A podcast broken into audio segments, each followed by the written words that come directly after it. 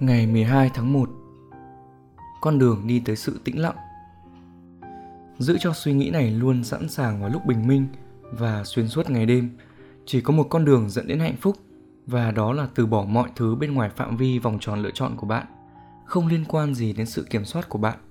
Từ bỏ tất cả, ngoại trừ chúa trời và sự may mắn. Từ epictetus, quyển discourses. Vào sáng nay hãy nhắc nhở bản thân về những gì trong tầm kiểm soát của bạn và những gì mà không nằm trong tầm kiểm soát của bạn. Hãy nhắc nhở bản thân tập trung vào cái trước, chứ không phải cái sau. Trước bữa trưa, hãy nhắc nhở bản thân rằng điều duy nhất bạn thực sự sở hữu là khả năng đưa ra lựa chọn và sử dụng lý trí và phán đoán khi làm vậy. Đây là điều duy nhất hoàn toàn không bao giờ có thể bị lấy đi từ bạn. Vào buổi chiều, hãy nhắc nhở bản thân rằng ngoài những lựa chọn bạn đưa ra, số phận của bạn không hoàn toàn phụ thuộc vào bạn.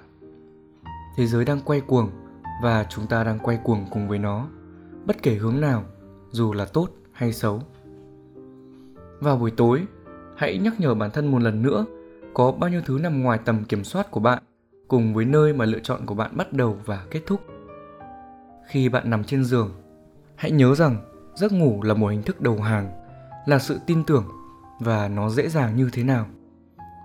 Và chuẩn bị để bắt đầu toàn bộ chu trình một lần nữa vào ngày mai.